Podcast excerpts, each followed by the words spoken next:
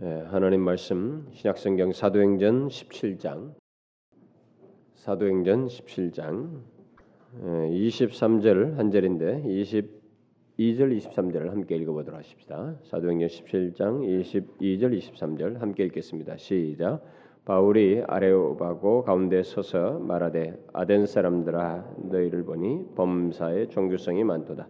내가 두루 다니며 너희에 위하는 것들을 보다가 알지 못하는 신에게라고 새긴 단을 보았으니 그런즉 너희가 알지 못하고 위하는 그것을 내가 너희에게 알게 하리라. 우리가 이 계속해서 어, 이 시간에 이 아침 시간에 살피고 있는 내용은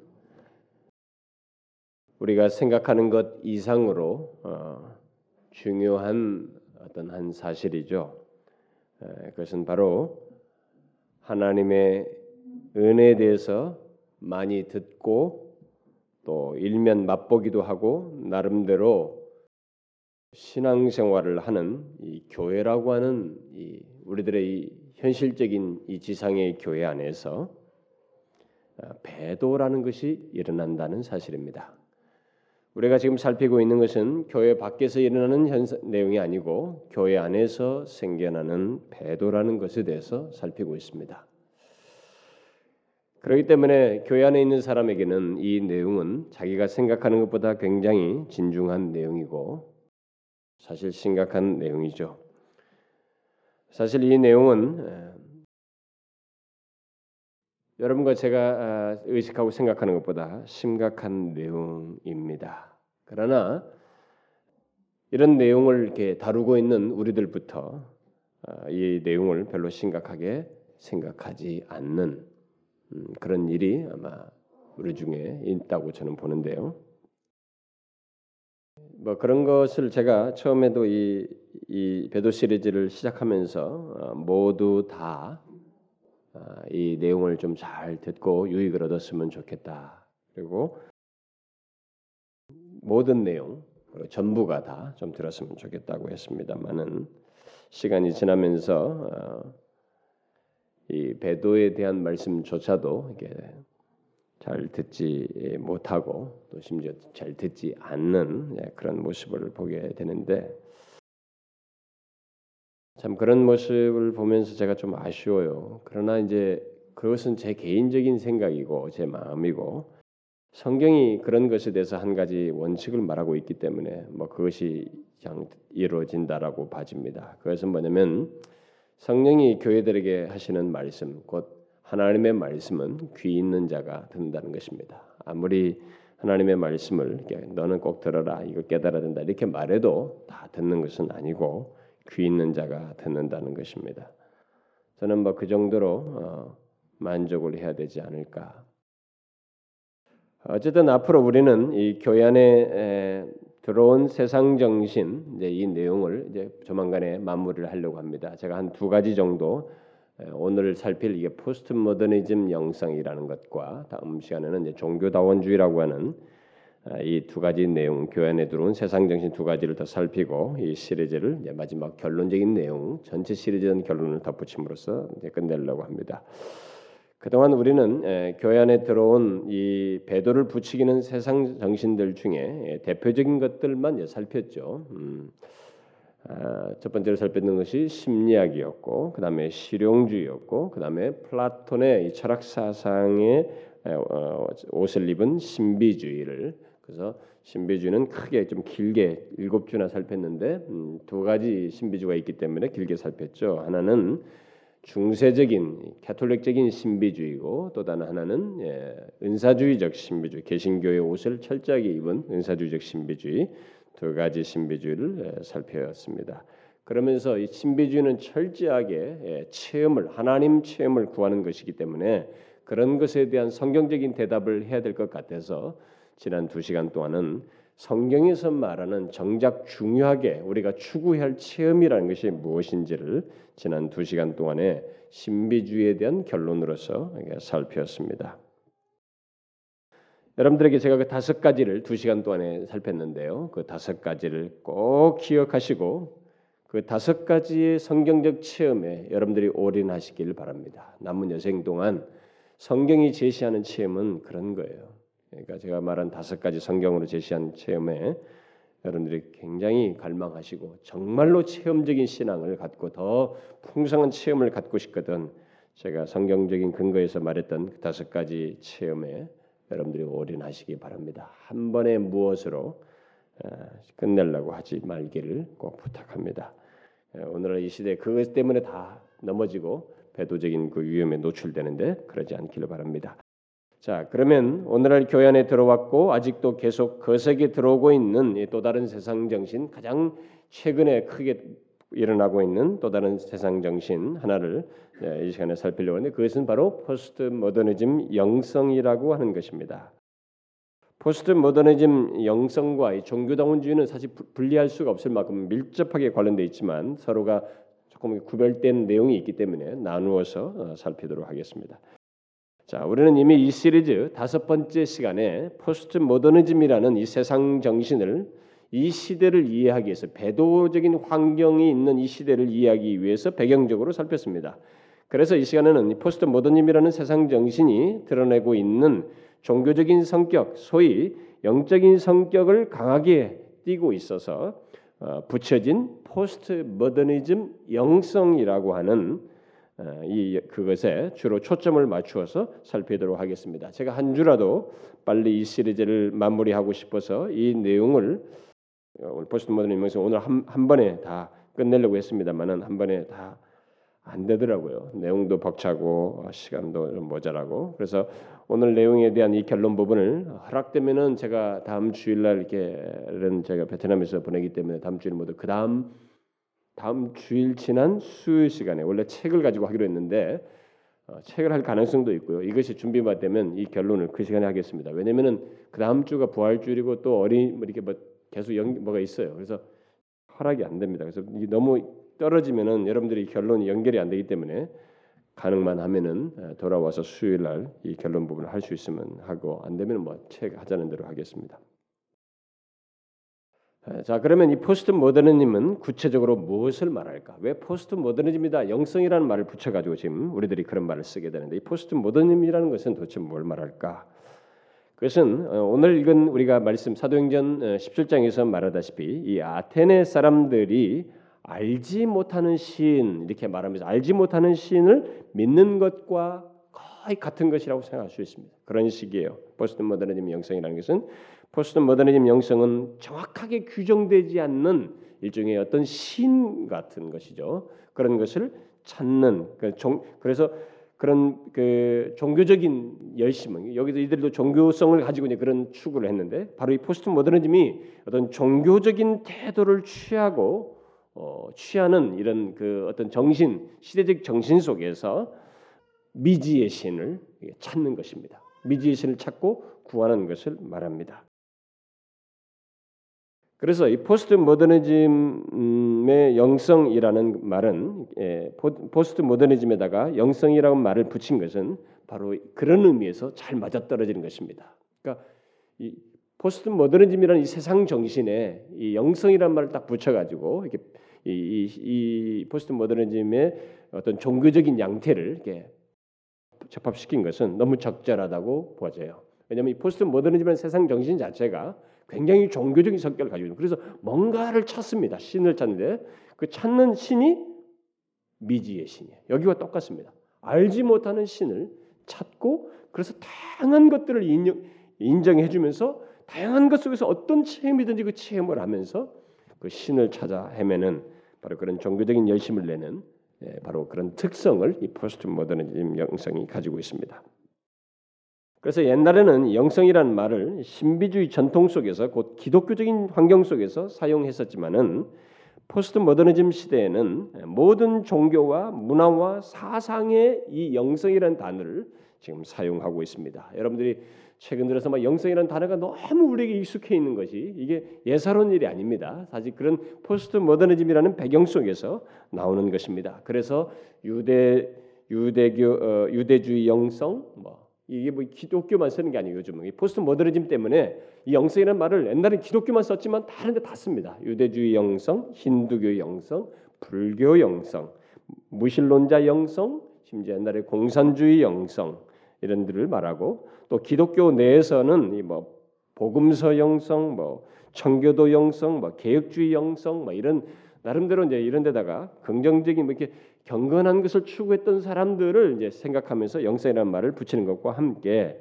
뭐 라틴 히스패닉계 영, 성뭐 아프리카인 흑인 영성, 또 뭐 평신도 영성, 뭐 은사주의 영성, 더 나아가서는 독신 독신주의자들의 영성, 음? 또 호모섹스와 이 동성애자들의 영성 이런 말까지 나오고 있습니다. 이렇게 아무데나 이 단어가 붙여집니다. 이게 왜 그렇게 붙여지느냐? 그게 아, 이 그 배후의 포스트 모더니즘이라는 정신이 있기 때문에 그렇습니다.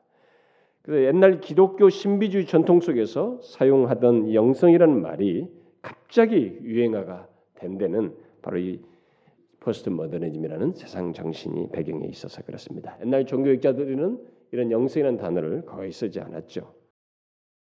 그래서 이 영성 어, 영성이라는 말이 그래서 이 포스트 모더니즘을 쓰는 영성이라는 말이 예, 결국 포스트 모더니즘이라고 하는 제가 옛날에 벌써 다섯 번째 시간 했습니다만은 그것을 잘 표현해 오늘날 이 시대 정신을 너무나 잘 표현해 주는 말이기도 해요. 이들의 생각이 보면은 그래서 어, 사람들이 포스트 모더니즘을 잘 표현해 주는 말로 생각해서 영성이라는 말을 이제 주로 사용하는데 실제로 영성이라는 말을 통해서 이 포스트 모더니즘 시대에 사람들이 갖는 이 종교적인 모습과 미지의 신을 추구하는 모습을 잘 나타낸다고 이, 이, 말을 통해서 잘 구현한다고 말할 수 있습니다.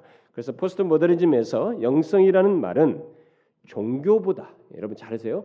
종교라는 말보다 영성이라는 말이 더 친근감이 있다는 거예요. 그래서 종교보다 영성이라는 말이 훨씬 자유롭고 비제도화된 뭔가 틀에 짜이지 않고 이렇게 쫙 자유롭고 팡 퍼져 있잖아요. 이게 모든 것들이 다 붙일 수 있는 그 비제도화된 개념으로 여겨졌고 또 종교 범주에서 벗어난 중립적인 개념으로 사람들이 생각했기 때문에 아니 그 말을 통해서 그야말로 포스트 모더니즘의 정신을 잘 드러낸 말로 여겼기 때문에 사람들은 종교나 어떤 신적인 표현에 대해서 어떤 어, 신앙적인 표현 대신에 영성이라는 말을 사용하고자 했다는 것입니다. 이 포스트 모더니즘. 포스트 모더니즘 시대 그래서 영성이라는 말이 확 난무하는 거예요. 거기에 기독교가 탁 편승을 한 것입니다. 그래서 기독교가 계속 이 단어를 많이들 쓰고 있죠. 근데 이 같은 포스트 모더니즘 영성은 일반적으로 1960년대부터 일어난 것으로 말하고 있습니다. 그렇다고 포스트 모더니즘 영성이 완전히 새로운 것이라고 말할 수는 없습니다. 그것은 많은 사람들이 말하듯이 헬라 철학 사상과 영지주의의 재등장이요. 아, 그래서 아, 데비드 웰스 말대로 이 포스트 모더니즘 영성을 에로스 영성이라고 부르기도 하고 에로스 제가 얘기했죠. 옛날에 그 인간의 추구 속에서 헬라 철학에서 신을 향해서 나가는 그것을 그래서 에로스 영성이라고 말하기도 하고 아래로부터 우리로부터 출발한 영성, 아래로부터의 영성이라고 말하기도 합니다. 이것을 루터의 말로 바꾸면은 영광의 신학이라고도 할 수 있습니다. 이런 면에서 보면 신비주의와 포스트 모더니즘 이런 것들이 다 연결되어 있습니다. 공통점은 다 이쪽에서 아래로부터 시작한다는 거예요. 그러니까 이런 신비주의적인 전통이나 이런 그 이 저기 포스트 모더니즘이나 다 같은 맥락이에요. 헬라 철학 사상이나 영지주의나 모두가 우리 쪽에서 향하는 거예요. 이런 식. 포인트가 출발이 틀려진 것이죠. 어, 이런 공통점을 가지고 있습니다. 포스트 모더니즘 정신은 그래서 신비주의 부활이다, 무슨 영지주의 부활이다, 막 이런 말을 사람들이 자꾸 하는 것입니다. 그래서 어, 뭐 새로운 것이 전혀 아닙니다. 그럼에도 불구하고 사람들이 이걸 새롭게 여기는 것은 이 포스트 모더니즘 영성을 사람들이 새롭게 여기는 것은 그것이 이 포스트 모더니즘 영성이라는 것이 본래 교회 안에서 일어나는 것이 아니고 이런 종교적인 모습이 교회 밖에서 일어났기 때문에 그렇습니다.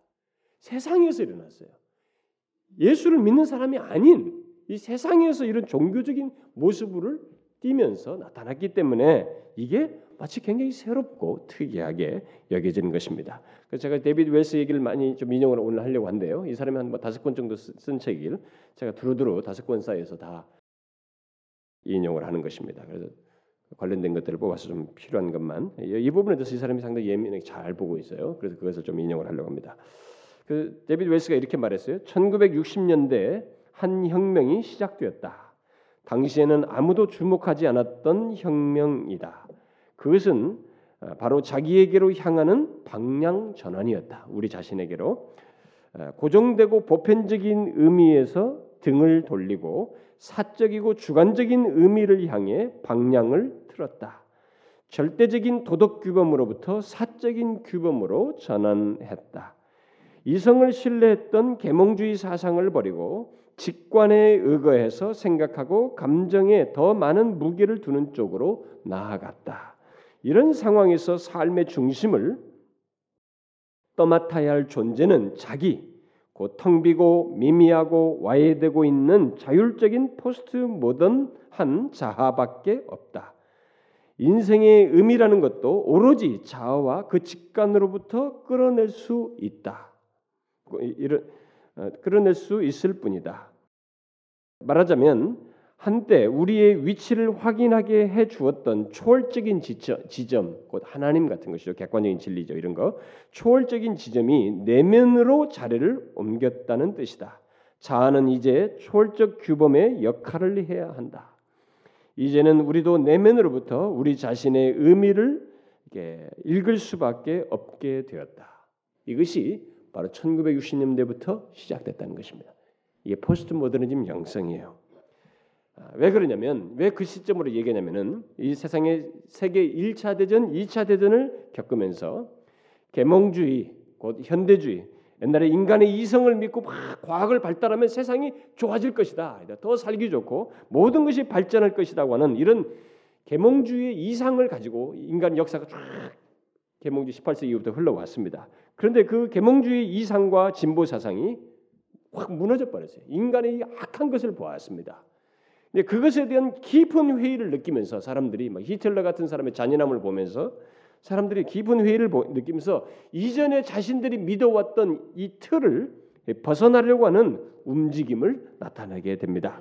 그래서 권위적인 것들을 거부하기 시작하게 되고 그 대신 이제 고정 그래서 고정 고정되고 보편적인 의미에서 이제 사적인 그리고 주관적인 것으로 이렇게 마음을 보는 게 공적인 것들, 객관적인 것을 다 거부하는 거예요. 그래서 다 주관적이고 사적인 것으로 사람들이 마음을 확 돌리게 됩니다. 그래서 이성을 신뢰했던 계몽주의 사상을 버리고 자기 개인의 이성이 아니에요. 그냥 느낌, 직관, 뭐 감정 이런 것에 의해서 생각하고 어, 어, 감정에 더 많은 무게를 두는 이런 식으로 발전하게 됩니다. 또 삶의 의미도 자기 자신 곧 자아와 직관으로부터 얻고자 합니다. 그래서 1960년 이후부터 여러분 비틀즈 같은 사람의 막 Let it be 이런 것들이 막 열광을 한 것이 다 이런 문맥 속에서 나온 것이라고 볼 수 있습니다. 그래서 웰스는 이 포스트 모더니즘 영성을 이 어, 아래로부터의 영성이라고 하면서 그 영성의 이 메커니즘을 다음과 같은 세 가지 사실로 요약을 합니다. 첫째는 우리는 모두 어, 신성한 것에 접근할 수 있다. 누구나 다 신성한 것에 접근할 수 있다는 것입니다. 우리는 안, 마음대로 안 되잖아요. 성경은요. 우리는 포스트 모더니즘 그렇게 말합니다. 또 둘째는 죄가 이 신성한 것에 접근하는 이것을 이 접근 가능성을 전혀 막지 않는다는 것입니다. 성경에 보면은 모든 사람이 죄를 범하였으매 하나님의 영광이 이르지 못하는 거예요. 죄가 있어서 하나님께 나가지 못하는데 포스트 모더니즘 이걸 깨버린 것입니다. 누구나 다 죄와 상관없이 신성한 것에 접근할 수 있다.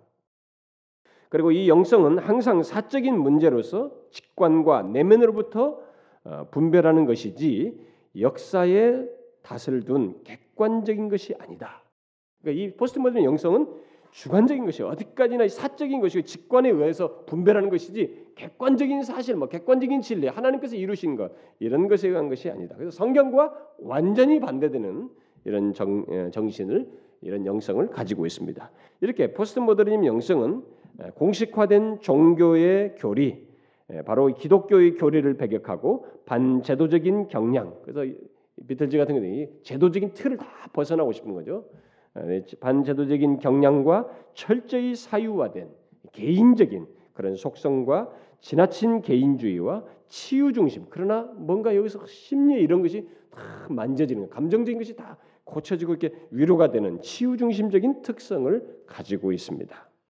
그러나 이것은 옛날 초대교회 당시 영지주자들이 가지고 있었던 영지주자들이 자기 내면 깊은 곳에서 자기보다 더 큰 영적 실제와 삶의 의미를 풀어줄 어떤 영적 비밀을 찾으려고 했던 것과 같은 맥락이라고 볼 수 있습니다. 그래서 전혀 새로운 것은 아니에요. 그런 것과 동일한 메커니즘을 가졌다고 볼 수 있습니다. 근데 불과 몇십 년 전만 해도 이 계몽 사상이 아래 있었던 이 세상은 아, 미신들이 다 사라질 것이다. 왜냐 이성이 뭐 철저하게 이성을 신뢰하고 있었기 때문에 이성적으로 수용받는 것은 인간들이 다 싫어할 것이야. 그러면서 미신 같은 것도 다 사라지고 종교가 쇠퇴할 것이라고 확신에 차 있었습니다. 그러나 그들의 예견과는 달리 세상은 확 바뀌어 버렸어요. 1960년대를 이르러서 사람은 오히려 더 종교적이 돼 버렸습니다. 예수와 상관없는데도 이 세상 사람들이 더 종교적인 모습을 취하게 된 것입니다. 아, 그러나 바로 그런 세상 정신 속에서 갖게 된 소위 영적인 추구 또는 영성은 기독교 신앙과 아무런 상관이 없는 것입니다. 이런 포스트 모던 정서에서 종교적인 양태를 떼어내지만 기독교와는 상관없는 것이에요. 포스트 모더니즘 영성은 인생의 위기에서 성경에 계시된 하나님과 같은 그 어떤 외부를 바라보지 않고 그저 자기 내면의 신을 바라본다는 면에서 기독교와 뭐 유사하기는커녕 오히려 해악스러운 거죠. 반기독교적인 것입니다. 그럼에도 교회들이 이것을 분별하지 못하고 그런 포스트 모더니즘 영성을 갖고 추구하는 어, 구도자들을 어, 기독교적인 어떤 신앙을 추구하는 자들로 생각을 하면서 그들을 쉽게 동료로 받아들이는 신자로 받아들이는 이런 모습을 취하고 있습니다. 그러나 포스트 모더니즘 영성에서 구하는 것은 성경이 말하는 하나님이 아니고 자기 내면의 신이에요. 그다음에 심리학이나 여러분 신비주의나 다 똑같죠. 비슷합니다. 자기 내면의 신이고 자기 마음 또는 심리에서 나오는 신입니다. 요즘 사람들이 심지어 교인들이 자기 마음에서 하나님을 찾고 경험하려고 하는 이런 모습이 있는데 그것은 포스트 모더니즘 영성을 따라서 취하는 태도라고 말할 수 있습니다. 보통 종교들은 외부의 하나님을 말하면서 그러니까 종교라면 뭐 기독교든 뭐 유대교든 뭐 또뭐 뭐 이슬람교든 최소한 이런 예, 종교 소위 종교들은 외부의 하나님을 말하는 거죠. 예, 외부의 어떤 신적인 존재를 말하면서 그 하나님 신에 대한 그 진리를 주장하는데 오늘날의 이 포스트 모더니즘 영성은 진리는 공적이지 않고 사적이라는 거예요. 진리라는 것은 우리 개인적인 사적이라는 그 절대적인 것이 아니고 개인주의적인 것이라고 생각을 하는 것입니다. 그리고 진리 여부는 심리적인 치료 효과가 있느냐에 따라서 결정되어진다. 의미가 있다. 결국 실용적인 실용 실용성에 의해서 진리 여부가 결정된다는 그 실용주의와 또 맥을 같이 합니다. 그래서 포스트 모더니즘 영성은 심리학과도 관련되고 시, 실용주의 정신과도 또 신비주의와도 다 관련해. 그래서 짬뽕이에요. 이 세 가지가 다 섞여 있습니다. 여기에.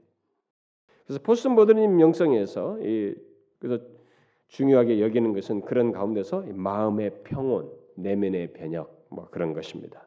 그런데 문제는 그런 원함과 추구 속에서 자기의 깊은 내면에 자리 잡는 어떤 힘과 능력을 경험하려고 한다는 것이죠. 이렇게 내면을 체험하면서 거기서 어떤 힘과 능력을 경험하려고 합니다. 그래서 마음 속에 있는 하나님, 그 자아 내면에서 발견되는 하나님이요, 자기 자아에 자리 잡고 있는 신을 포스트 모던 영성에서는 추구하고 갈구합니다. 여러분 오늘날 곧 포스트 모더니즘 시대에 왜 서구 사람들이 동양 종교에 심취하는지 이유를 아시겠죠?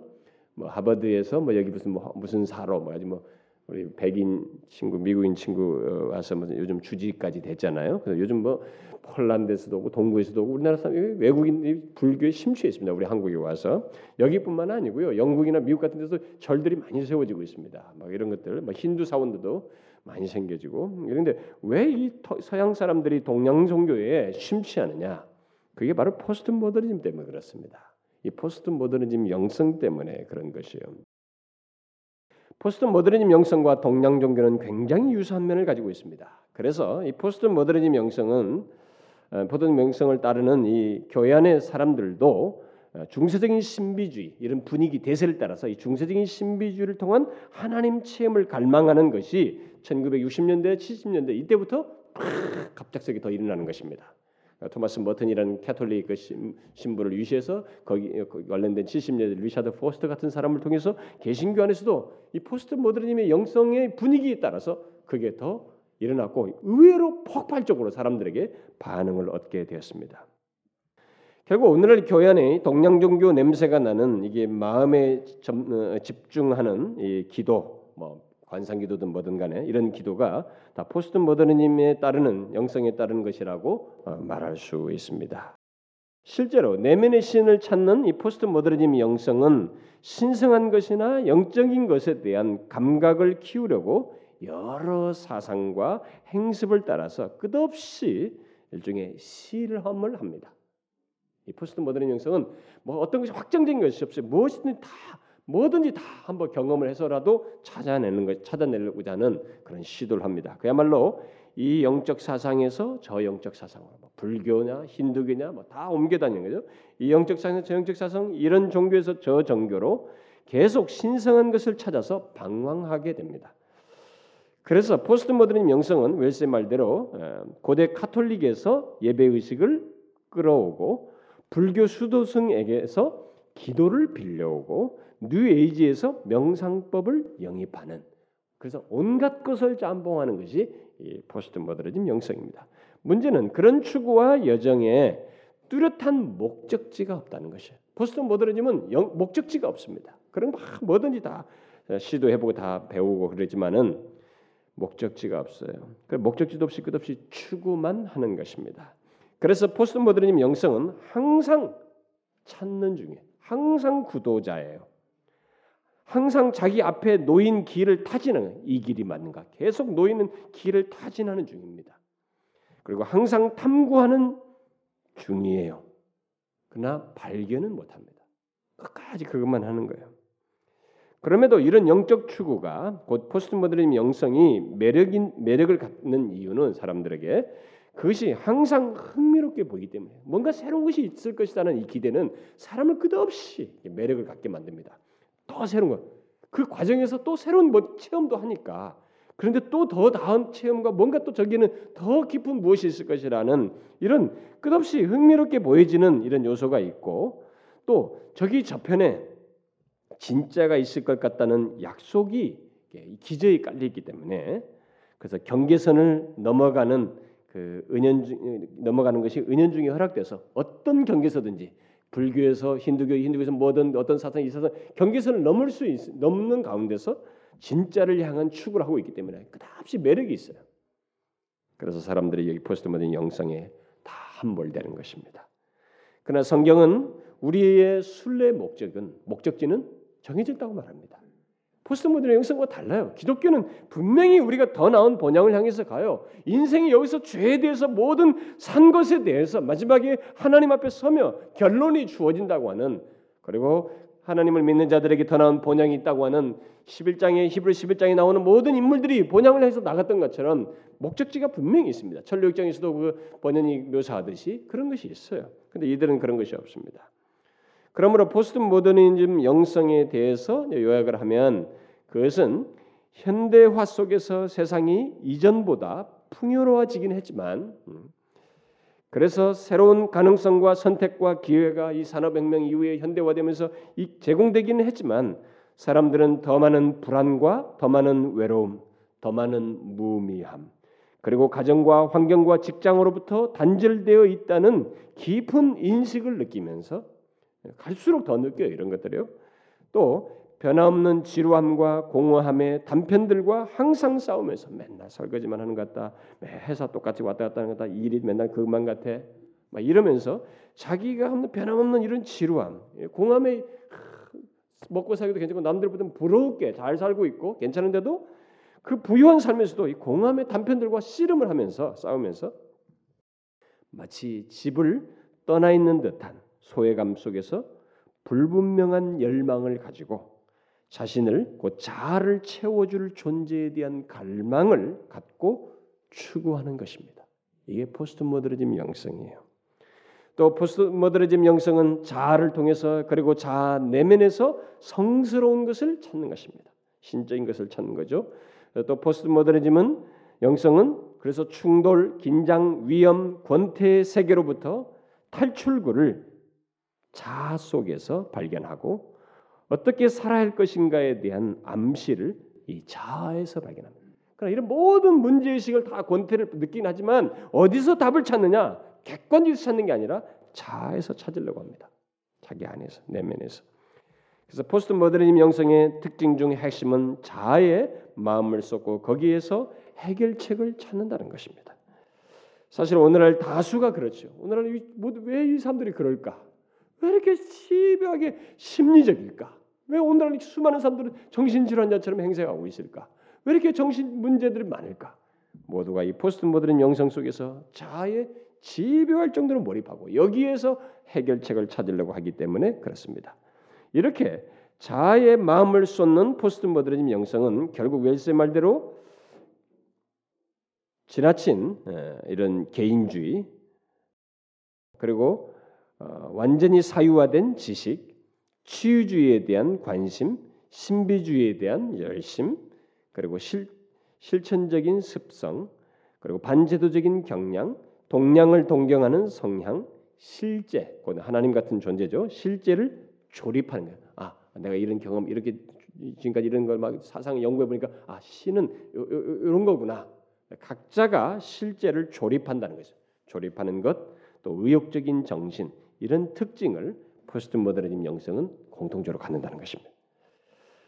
한 가지 더 요약하면 포스트 모더니즘 영성은 나를 목적으로 하는 영성이라는 거죠. 음. 곧 자율적인 자아를 강조해요. 그래서 극단적인 개인주의적 성격을 갖고 있습니다. 성경은 어, 전통적인 기독교는 우리 자아를 부정하여 자, 자기를 부정하고 자기 희생을 강조합니다. 그러나 포스트 모더니즘 영성은 자아 실현, 자기 발견, 그래서 자기 개발 뭐 이런 것에 그래서 그런 것을 목적으로 하는 영성으로서 내면의 지식을 참 지식으로 여깁니다. 여러분 오늘날 여러분들이 뭐 자기 자아에 대해서 뭐 발견하고 뭐 이런 것을 굉장히 애쓰죠. 그게 이런 시대 정신을 따르는 것입니다. 이렇게 포스트 모더니즘 영성은 불안하고 권태로운 환경에서 자아를 채워줄 막연한 존재를 갈망하고 자기 내면에서 성스러운 것, 특히 신적인 무엇을 찾으며 자신을 목적으로 하는 영성이라는 면에서 옛날 이교 사상이나 영주주의와 같은 것이라고 말할 수 있습니다. 옛날 것이 옛날 것이 다시 되살아나는 것이죠. 그런데 안타까운 것은 아니 비극스러운 것은 바로 이 이단적인 영성 아니 반 하나님적이고 반 기독교적인 영성이 마치 최첨단 영성인 것처럼 현대인들에게 대접을 받고 있고 그 영성을 현대적인 추세 속에서 문화로 여겨서 이게 현대적인 문화로 이게 보이, 드러나기 때문에 문화로 여겨서 교회들이 교회들이 열심히 그 영성에 부응함으로써 결국 수용함으로써 기독교의 진리와 그리스도인의 신앙과 신앙과 삶이 표신하지 않게 또 심각하게 왜곡되고 변질되는 현상이 벌어지고 있다는 것입니다. 그래서 이 배도의 환경이 포스트 모더니즘 영성에 의해서 더 강력하게 일어나고 있다는 것이에요. 제 말을 잘 이해하셔야 됩니다. 제가 오늘날 교회 다니는 사람 중에 상당수가 이런 포스트 모더니즘 영성을 가지고 신앙생활을 할 수 있을 것이다라고 저는 봐져요. 이게 바로 배도를 부추기는 강력한 원인이 되고 배경이 된다는 것입니다. 그러면 어떻게 어떤 과정을 어떤 과정이 이 포스트 모더니즘 영성이라는 이 세상 정신이 어떤 과정을 통해서 교회 안에 들어왔을까? 음? 도대체 어떻게 해서 이런 영성이 어떻게 교회로 들어왔을까? 웰스는 윤리실종이라는 책에서 포스트 모더니즘 영성이 은사주의 진영뿐만 아니라 다른 개신교가 비은사적인 뭐 그렇게도 부르기도 합니다. 다른 개신교 교단에서도 나타나고 또 전통적인 형태의 교회뿐만 아니라 구도자 중심적인 교회에서도 발견된다. 그 말은 뭐예요? 모든 교회 속에서 발견된다는 것입니다. 모든 교회들 속에서 이런 현상이 다 나타난다는 거예요. 정말 그럴까? 우리도 모르게 바로 그런 현상이 정말 우리 안에 일어나고 있다는 것인가? 이 사람 말이 맞는가? 이 사람은 분명히 미국 교회를 주로 생각하고 그 말을 한 것인데 과연 이것이 우리나라에도 적용될 수 있을까? 이 포스트 모더니 명성이 정말 우리들에게도 들어와서 개신교든 뭐 정, 전통적인 교회든 뭐 현대적인 교회든 구도적인 교회든 다 이걸 따르고 있을까? 정도 차이가 있지만 굉장히 유사하다고 저는 믿습니다. 어떤 면에서 그럴까? 그것을 위해서 먼저 이 포스트 모더니즘 영성이 어떻게 교회에게 들어오게 되었는지를 생각해 보면 되는데요. 포스트 모더니즘 영성이 교회 안에 들어오게 된 과정은 바로 교회들이 구도자들의 욕구와 필요에 부응함으로써 들어오게 된다는 것입니다. 제 말을 잘 이해하셔야 됩니다. 포스트 모더니즘 영성이 어떻게 교회로 들어오냐? 중심이 교회가 구도자의 욕구와 필요를 부응하려고 현대 문화에 잘 부응하려고 하는 시도 속에서 포스트 모더니즘 영성이 교회 속으로 들어오게 되는데 벌써 그러다 보니 많이 들어왔다는 거죠. 그래서 밀러는 교회들이 그런 교회들의 그런 시도가 1960년대 미국의 남부 캘리포니아 이 교회들로부터 시작해 가지고 미국 전역과 세계를 세계로 범위를 넓혀갔다라고 이렇게 말을 했어요. 남부 캘리포니아의 교회들은 뭐 문화를 대하는 태도에서 실험 정신이 돋보였고 그로 인해서 소위 성공하게 됨으로써 확산하게 되는 하나의 모델들이 됐다는 것입니다. 이들 교회들은 미국의 베이비붐 세대와 X 세대의 음악을 과감하게 도입함으로써 포스트 모더니즘 정신을 따르게 되고 포스트 모더니즘 영성을 따르게 됩니다. 곧 그 교회들이 전통적인 것을 버림으로써 포스트 모더니즘 영성을 예, 따르게 된다는 것입니다. 그래서 그들이 모이는 장소를 네, 이런 교회들이 자신들이 모이는 그 예배당이죠. 장소를 교회로 보이지 않게 음, 교회 교회 냄새가 나지 않게 그리고 기독교적이라고 할 만한 상징 같은 걸 다 없애버린 거예요. 십자가면 뭐 우리는 원래 그런 것 없습니다만 이런 게 다 교회적인 냄새 나는 그런 것들을 상징 같은 걸 다 없애버리고 또 예배는 최신 스타일로 진행돼요. 밴드가 탁 들어와가지고 뭐 어디서 쉽게 볼 수 있는 것 같이 최신 스타일로 진행되고 그 예배 참식 참석자들 진행자들 이런 사람들이 평범하게 오는 리고란 목사가 왔을 때 그건 뭐 원래 거긴 구도자 중심 교회다 보니까 리고란 목사가 이 상암 경기장 왔을 때 티셔츠 바람으로 이렇게 무슨 해변가에 입는 옷을 딱 입고 나와가지고 쫙 설교를 했습니다. 그래서 마치 그게 모든 사람에게 친근감 있는 것처럼 바로 이제 이들이 원조가 여기에요. 포스트 모더님 정신을 따라서 아, 참석자들은 옷을 입는데 어떤 격식 같은 것을 구애받지 않는 아, 또 신학교 교육을 교육 같은 것은 목회자에게 필수가 아니고 그냥 선택인 또 다양한 개인적인 취향 같은 것들이 다 묵인되고 정기 예배와 아, 주중 소그룹 모임에서 개인적인 고백 시간이 굉장히 중요하고 어, 그걸 잘 하는.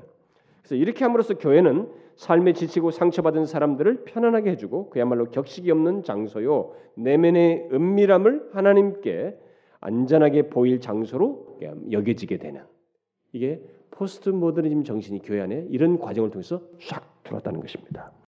포스트 모더니즘 영성은 이렇게 문화적인 실험 정신을 가지고 사람들의 필요를 필요에 부응한 교회들에 의해서 자연스럽게 그리고 열정적으로 응? 열정적으로 수용되게 됐다는 것입니다.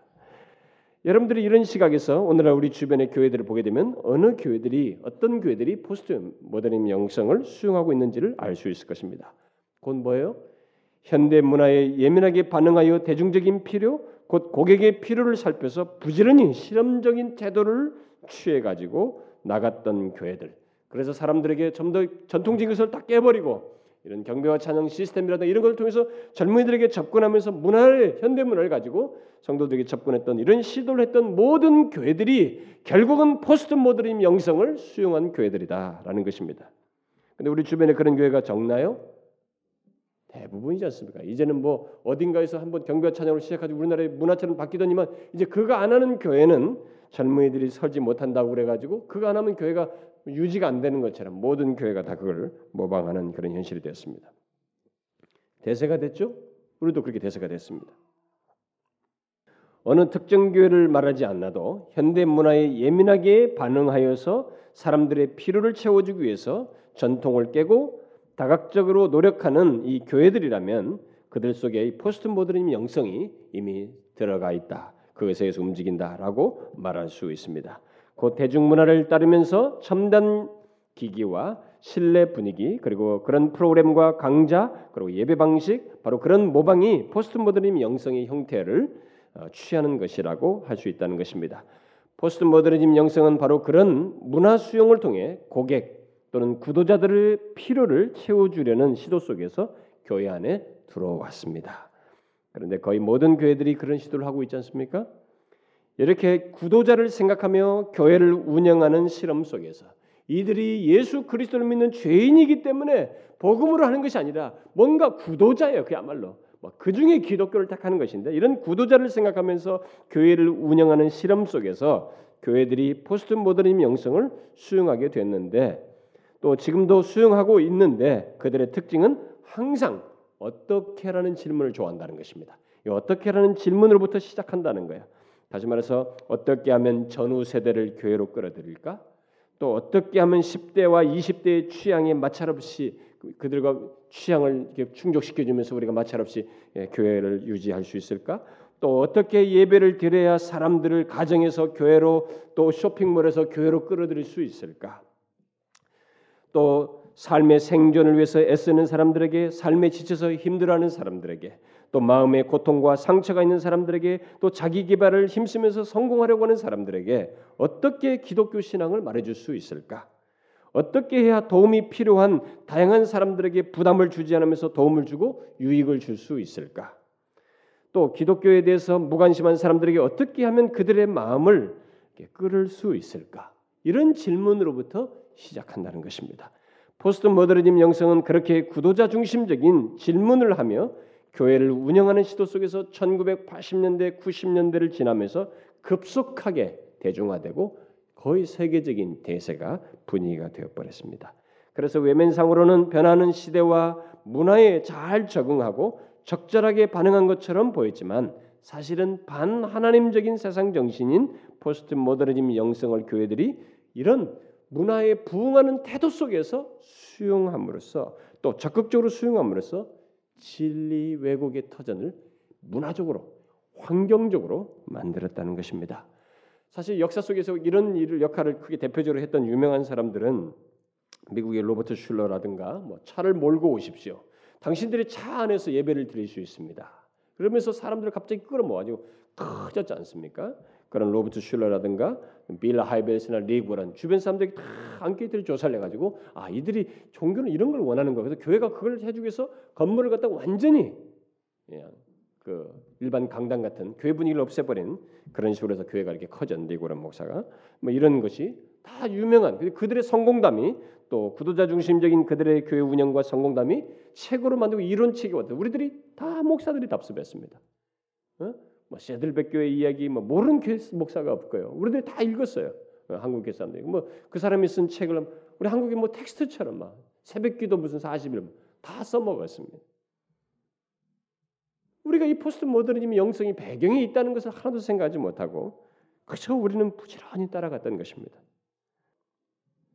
그래서 오늘 한국 교회는 교회의 모든 방향을 이런 것의 분위기를 따라서 구도자에게 초점을 맞추어서 교회 치장에서부터 예배 진행 그리고 각종 프로그램 심지어 말씀까지 변형시키는 이런 일을 우리가 하고 있습니다. 여러분 그런 가운데서 그러면 파생되는 것이 뭐겠어요? 이런 식으로 포스트 모더니 명성을 수용할 때 파생되는 게 뭐겠어요? 일차적으로 기독교가 어, 선을 분명하게 긋고 있고 생명처럼 여기며 모든 것을 기준으로 삼고 있는 진리, 절대적인 진리 자체가 상대적으로 취급되고 약하게 미미하게 다루어지며 특별히 진리의 내용을 모호하게 말하는 일이 자연스럽게 파생되는 것입니다. 여기에 기독교의 최고의 보루인 진리가 상대화지고 미미하게 또 평범하게 또 모호하게 전해지면 이 기독교는 교회 모양은 가지고 있지만 사실은 기독교가 아닐 수 있는 거예요. 음? 그냥 어떤 종교적인 집단이 될 수 있는 거예요. 본래 사도들이 외쳤던 그 고유한 기독교, 예수 그리스도를 중심한 십자가의 기독교가 안 될 수 있는 것입니다. 그러니까 뭐요? 문화적으로 배교적인 환경을 만들 수 있는 것이. 이 포스트 모더니즘 영성이 그래서 강력한 것입니다. 포스트 모더니즘 영성은 절대적이거나 객관적인 것을 인정치 않고 주관적이고 개인적인 것을 중시하는 그런 특성을 가지고 있습니다. 그래서 포스트 모더니즘 영성을 수용하여 뒤쫓고 있는 교회들 속에서 나타나는 현상은 아니 오늘날 포스트 모더니즘 영성을 수용한 복음주의 교회들 속에서 보편적으로 나타나는 현상 그것은 바로 신학 또는 교리가 무시되고 사라지고 있다는 것입니다. 그런 교회들은 다 공교롭게도 교리 사라졌어요. 우리 이번에 교리반을 공부하고 나서 뭐 여러분이 그 했잖아요. 그러니까 여러분들이 공부하고 나서 뭐 마 치면서 글을 썼잖아요. 우리가 그 이 책에도 뭐다 뿌렸지 않습니까? 그걸 읽고 외부 교인이 접수 끝났나요? 저한테 전화 왔어요. 혹시 교리반 접수가 끝났습니까? 지금 새로 시작하는 줄 알고 아마 이 교리를 예, 교리가 그런가 보다라고 혹시 알게 됐는지도 모르겠습니다. 그러나 분명한 것은 오늘날 큰 교든 먼 교든 교리가 사라졌다는 것이 재밌는 현상이에요. 교회 안에서 신학이 사라졌어요. 그것을 우리는 이 현실 속에서 쉽게 보게 됩니다. 우리 교회는 여기 앉아서 예, 그걸 확인할 수 있습니다. 우리 교회에 방문하는 사람들 보면 교리적인 내용을 못 들어요. 아, 지루하고 힘들어하고 못 견뎌 나갑니다. 다시는 안 오죠. 아 진짜예요, 제가 보면. 제가 그런 사람을 저는 우리 교회 방문한 사람들 예민하게 보기 때문에 또 그분들을 잘 섬기고 싶고 정말 어떻게든 우리 교회 안에서 믿음 생활 잘하도록 돕고 싶은 마음이 있기 때문에 제가 항상 설레는 마음으로 바라보는데 진짜 한번 실망하고 가서 안 옵니다. 그러니까 조금 체계적으로 진리를 말하고 교리적인 체계를 말하면은 그들은 굉장히 지루해요. 지루합니다. 저는 여러분들 중에서 그런 태도가 있으면 여러분들은 반드시 고쳐야 됩니다. 예, 고쳐야 돼요. 그렇게 오늘날 이렇게 교회 다니는 사람들은 신학 혐오증을 가지고 있어요. 왜 그런지도 모르고 자기들이 왜 그런지도 모르고 그런 그런 정서를 가지고 있어요. 신학 혐오증, 교리 혐오증을 가지고 있습니다. 사실 그게 포스트 모더니즘 명성 때문에 그런 거예요. 포스트 모더니즘 명성을 따라서 신앙생활을 너무 쉽고 간편하게 하려고 하는 중에 그야말로 구도자처럼 신앙생활을 하려고 하는 응? 그런 모습이 사람들이 있습니다. 네, 여러분 배도는 바로 그런 배경 속에서 일어난다는 것을 잊지 말아야 됩니다. 보스턴 모더니즘 영성에 의해서 파생되는 진리 왜곡은 한두 가지가 아니에요. 이 진리 자체가 그렇게 무시되다 보니까 세부적인 진리, 진리 전반이 다 왜곡되게 됩니다. 모든 교회의 음, 그 교리들, 예를 들어서 뭐 음, 그리스도인의 신앙과 삶, 뭐 교리 전, 전반뿐만 아니라 그리스도인 신앙과 삶들이 다 왜곡되게 되죠. 모든 진리가 상대화되고 주관화되니까 또 그리스도인의 신앙과 삶이 자를 예, 자중심적이 되니까 어떻게 돼요? 완전히 주객이 바뀌겠죠? 주객이 바뀝니다. 그래서 교회를 다녀도 자기가 주인이에요. 그래서 포스트 모던 영생세는 고객들을 조심해 다뤄야 됩니다. 교회 오신 분들을 다 존중해하고 막 심기를 건드리지 말고 아, 말을 좀 조심하고 살살 해야지. 그러니까 뭐 죄 얘기하면서 막 한번 주먹이나 한번 쥐고 저처럼 소리 꽉 질렀다면 에? 저 인간 저 시시대가 어느 시대인데 하고 다 가버리는 거예요. 이게 안 맞는 거예요. 주객이 전도되었어요. 특히 포스트 모더니즘 영성에서 말하는 하나님은 성경에 계시된 하나님이 아닙니다. 초월적이면서 내재하시는 하나님이 아니라 주로 내재하는 하나님인데 그것조차도 성경이 말하는 하나님이 아니라 주관적인 하나님, 심리적인 하나님이에요. 심리적인 신입니다. 또 포스트 모더니즘 영성에서 이 죄는 윤리적인 어, 윤리적인 차원, 윤리적으로 말하는 것이 아니고 심리적인 것이에요. 그래서 하나님과의 관계 속에서 죄를 말하는 것이 아니라 자신과의 관계 속에서 죄를 말합니다. 내가 괜찮으면 괜찮은 거예요. 오늘날 교회 안에 포스트 모더니즘 영성을 수용한 교회들 속에서 또 교인들 속에서 아주 흔하게 보는 것 중에 하나가 바로 에, 죄를 대한 이런 인식이에요. 포스트 모더니즘적인 이런 죄에 대한 생각을 보게 됩니다.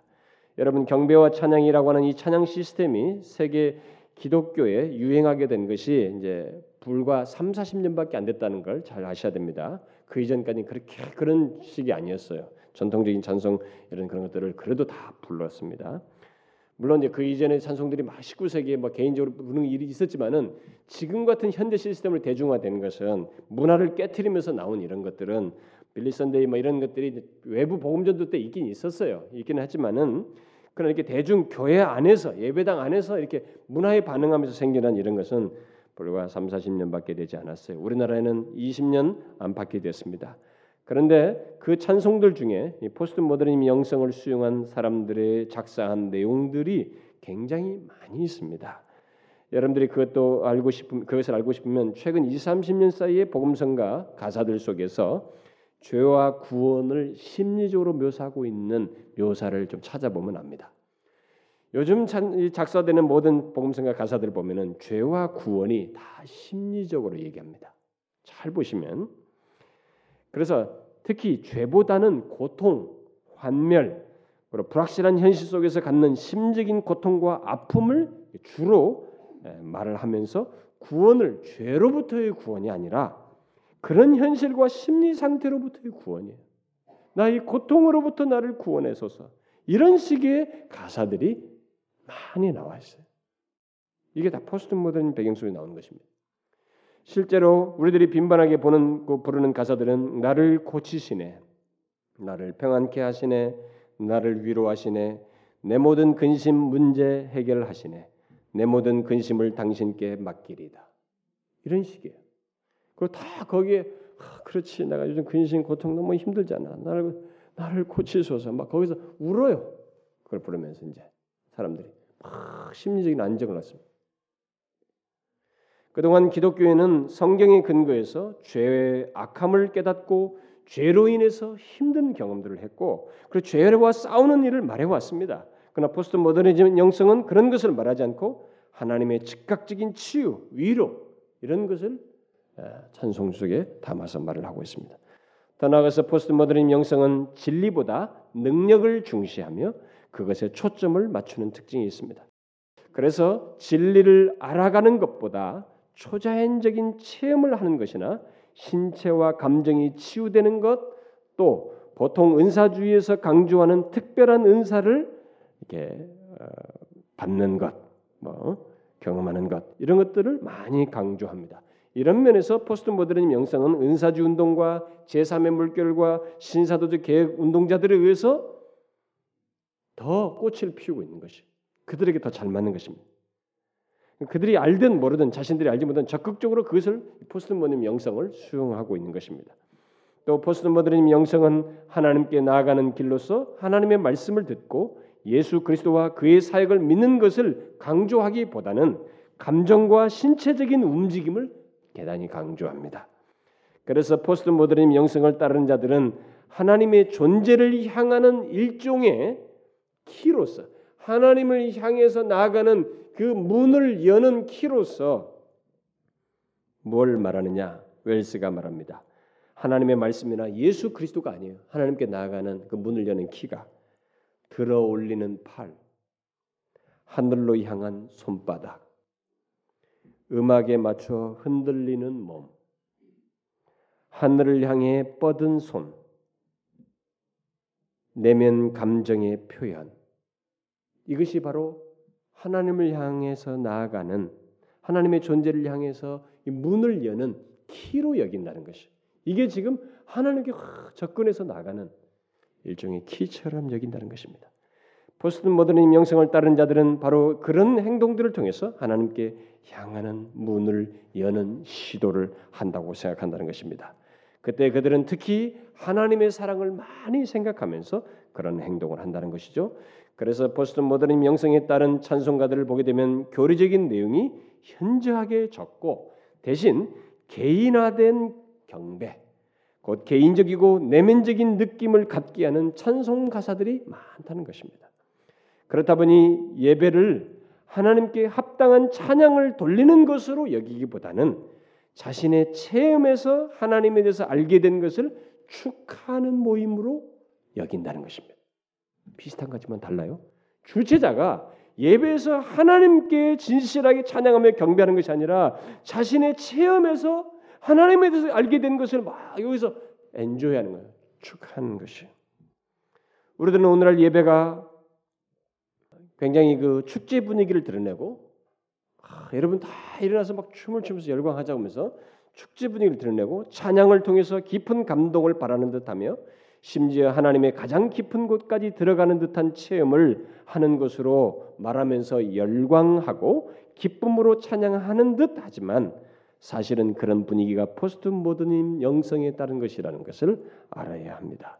물론 우리는 현대 문화의 부흥에서 축제 분위기로 찬양하며 예배드리는 것을 모두 부정적으로 말할 수는 없을 거예요. 어떤 면에서 그들 중에도 어떤 사람들이 있을 것이니까. 그러나 우리가 꼭 알아야 할 사실은 현재 축제 분위기 찬양의 그 발원이 그런 동기에 포스트 모더니즘 영성이 있다는 것입니다. 그것으로부터 시작됐다는 것이에요. 따라서 우리가 알든 모르든 그 세상 정신을 수용한 이 부정적인 결과 곧 다양한 왜곡이 우리의 찬양의 동기와 목적과 왜곡된 찬양 가사에 따라서 왜곡된 하나님에 대한 태도, 왜곡된 정서 등이 일어남으로써 결국은 우리가 그 분위기 속에 젖어 있는데 결국 결과적으로 드러나는 것은 우리에게 왜곡된 것이 있다는 것입니다. 하나님에 대해서도 왜곡되고 내가 주체돼서 하는 가운데서 뭔가 왜곡되고 정서도 왜곡되고 자기 연민과 자기 감성적인 도치만 있지 실제 하나님을 온전히 경배하는 것이 사실상 얼마든지 빠질 수 있다는 거예요. 사람들이 찬양을 하면서 자신이 눈물을 흘렸다는 것 그런 감동 또는 심리적인 변화가 있었다는데 의미를 두지만 우리는 포스트 모더니즘 영성을 함께 생각해야 됩니다. 거기에 배후에 있다는 것이에요. 바로 그 세상 정신이 배후에 있다는 것을 알아야 됩니다. 특히 하나님보다 예배하는 자신 곧 자아가 중심이 되고 하나님의 진리보다 치유와 능력과 각종 체험이 중심이 되며 하나님의 말씀과 말씀의 중심이신 예수 그리스도와 그의 사역을 뒤로 제끼고 개인의 감정과 하나님께 직접 나아가는 감정 표현들이 중심이 되는 포스트 모더니즘이라는 영성이 이런 세상 정신이 배후에 있다는 것을 유념해야 된다는 것입니다. 바로 이런 사실 때문에 포스트 모더니즘 영성은 기독교 진리와 그리스도인의 신앙과 삶을 심히 혼란케 하고 중심을 잃게 만듭니다. 오늘날 현대 문화의 문화에 부응하여 곧 포스트 모더니즘 영성을 따라서 교회 운영을 하는 교회들 또 그 교회들 속에서 신앙생활하는 사람들은 자신들은 뭔가에 열심을 내고 열광도 하고 체험도 하고 몰입하는 듯 할지라도 그 찬양 속에 은혜 받았다고 하면서 열광할지라도 중심을 잃고 계속 이리저리 흔들리는 중에 그런 행동을 할 수 있다는 것을 알아야 됩니다. 중심을 잃고 하는 것일 수 있어요. 그것이 바로 포스트 모더니즘 영성의 특징입니다. 그래서 제가 마지막으로 이 데이비드 웰스가 거룩하신 하나님에서 말한 내용을 인용해 드리고 싶은데 한번 들어보세요. 오늘날 너무 많은 분야에서 복음주의자들은 하나님이 교회에 그저 살짝 기대고 계실 뿐이라는 사실을 무의식적으로 홍보한다. 하나님이 교회에 살짝 기대고 있다는 거예요. 오늘날 복음주의자라는 용어는 다이제스트의 영성, 곧 가볍고 쾌활하고 단순하고 재미있고 매력적이고 기분 좋게 하는 영성과 어느 정도 유사해지고 있다. 복음주의 교회들이 다 그, 그런 그런 영성을 가지고 있다는 거죠.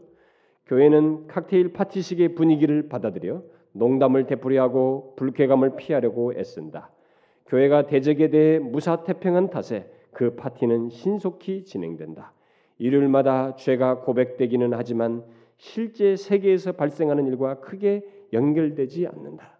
자신이 뭐 진실로 세상에서 지은 죄를 그렇게 뭐 연결짓지 않는다는 거죠. 교회는 수많은 사소한 상처에 반창고를 붙이는 일에 익숙해졌다. 교회는 근심하는 자, 외로운 자, 소외된 자들에게 안전하지만 보잘것없는 처방을 조제한다. 교회는 더 나은 자기 경영을 위해 근사한 테크닉을 제공한다.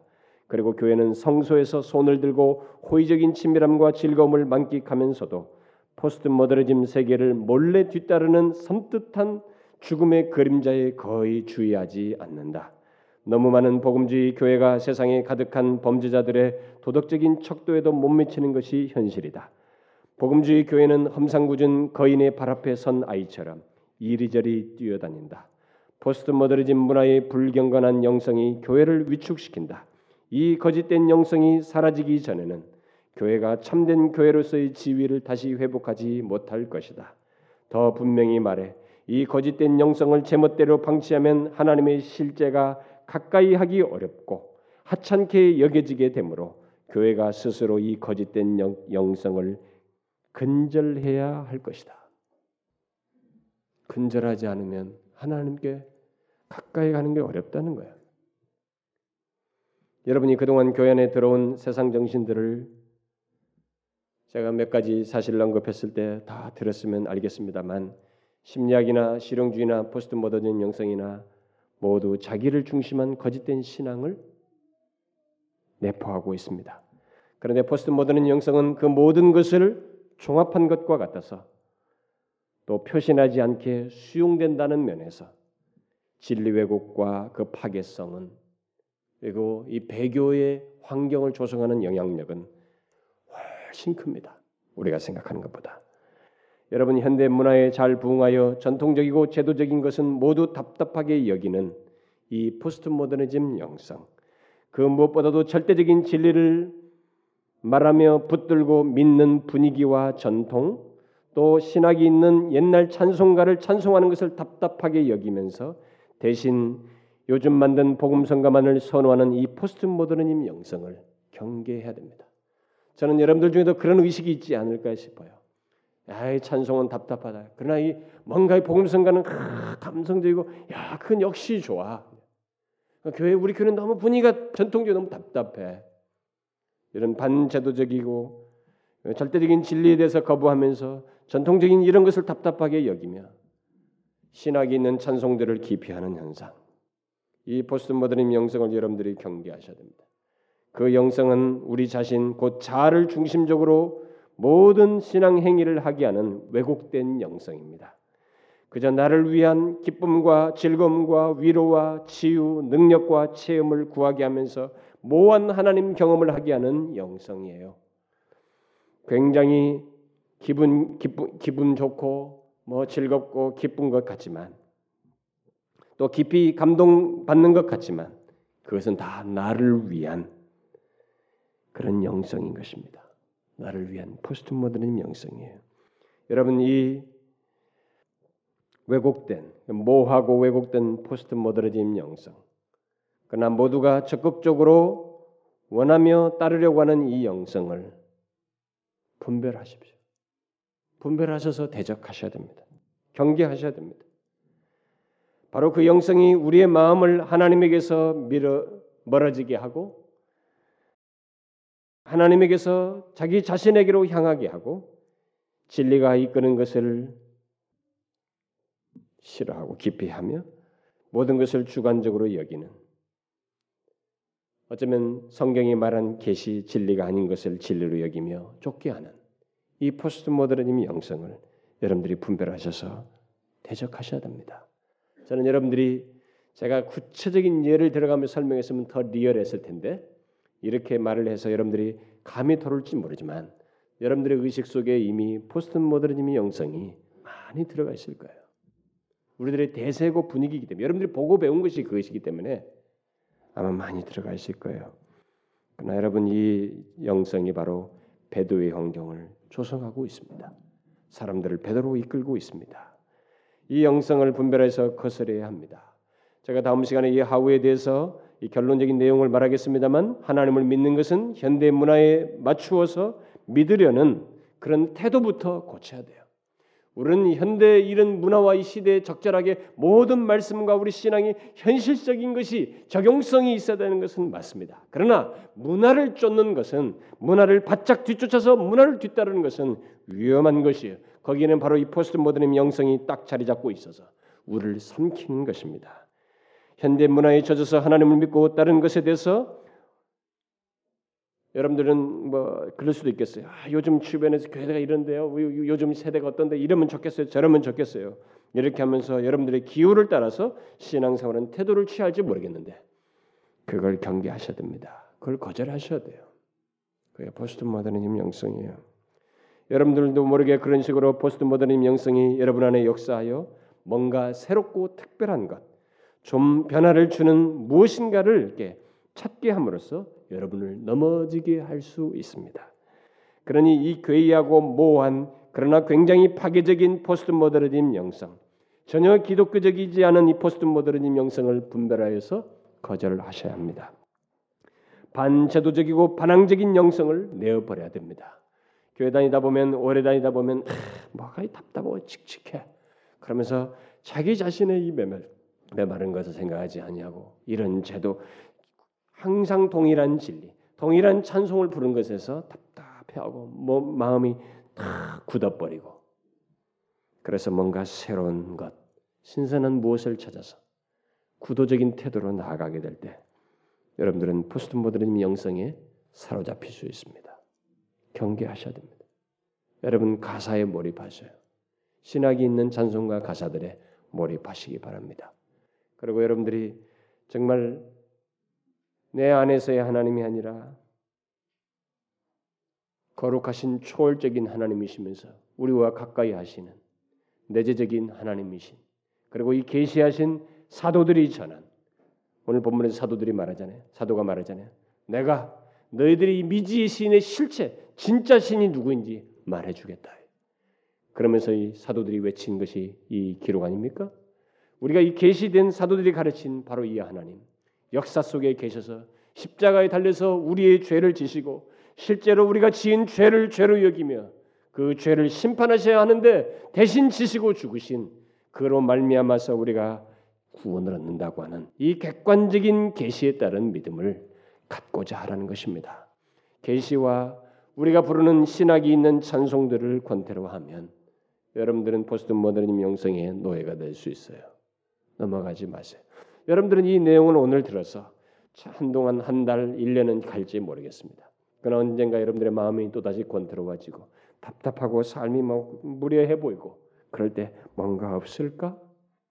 라고 하면서 여러분들이 찾기 시작할 때 구도적인 태도를 취할 때 그때 여러분들이 이런 포스트 모더니즘 영성을 똑같이 교회 안에서 다 갖고 있는 것이니 아 그것도 좋아 보인다 해서 간 것인데 그것을 따른 것이 결국은 여러분 안에서 최소한 성장하지 않는 중심을 잃은 신자, 육신에 속한 자, 극단적으로는 배도로 나아가는 그런 일이 있을 수 있다는 것을 아시고 경계하시라는 것입니다.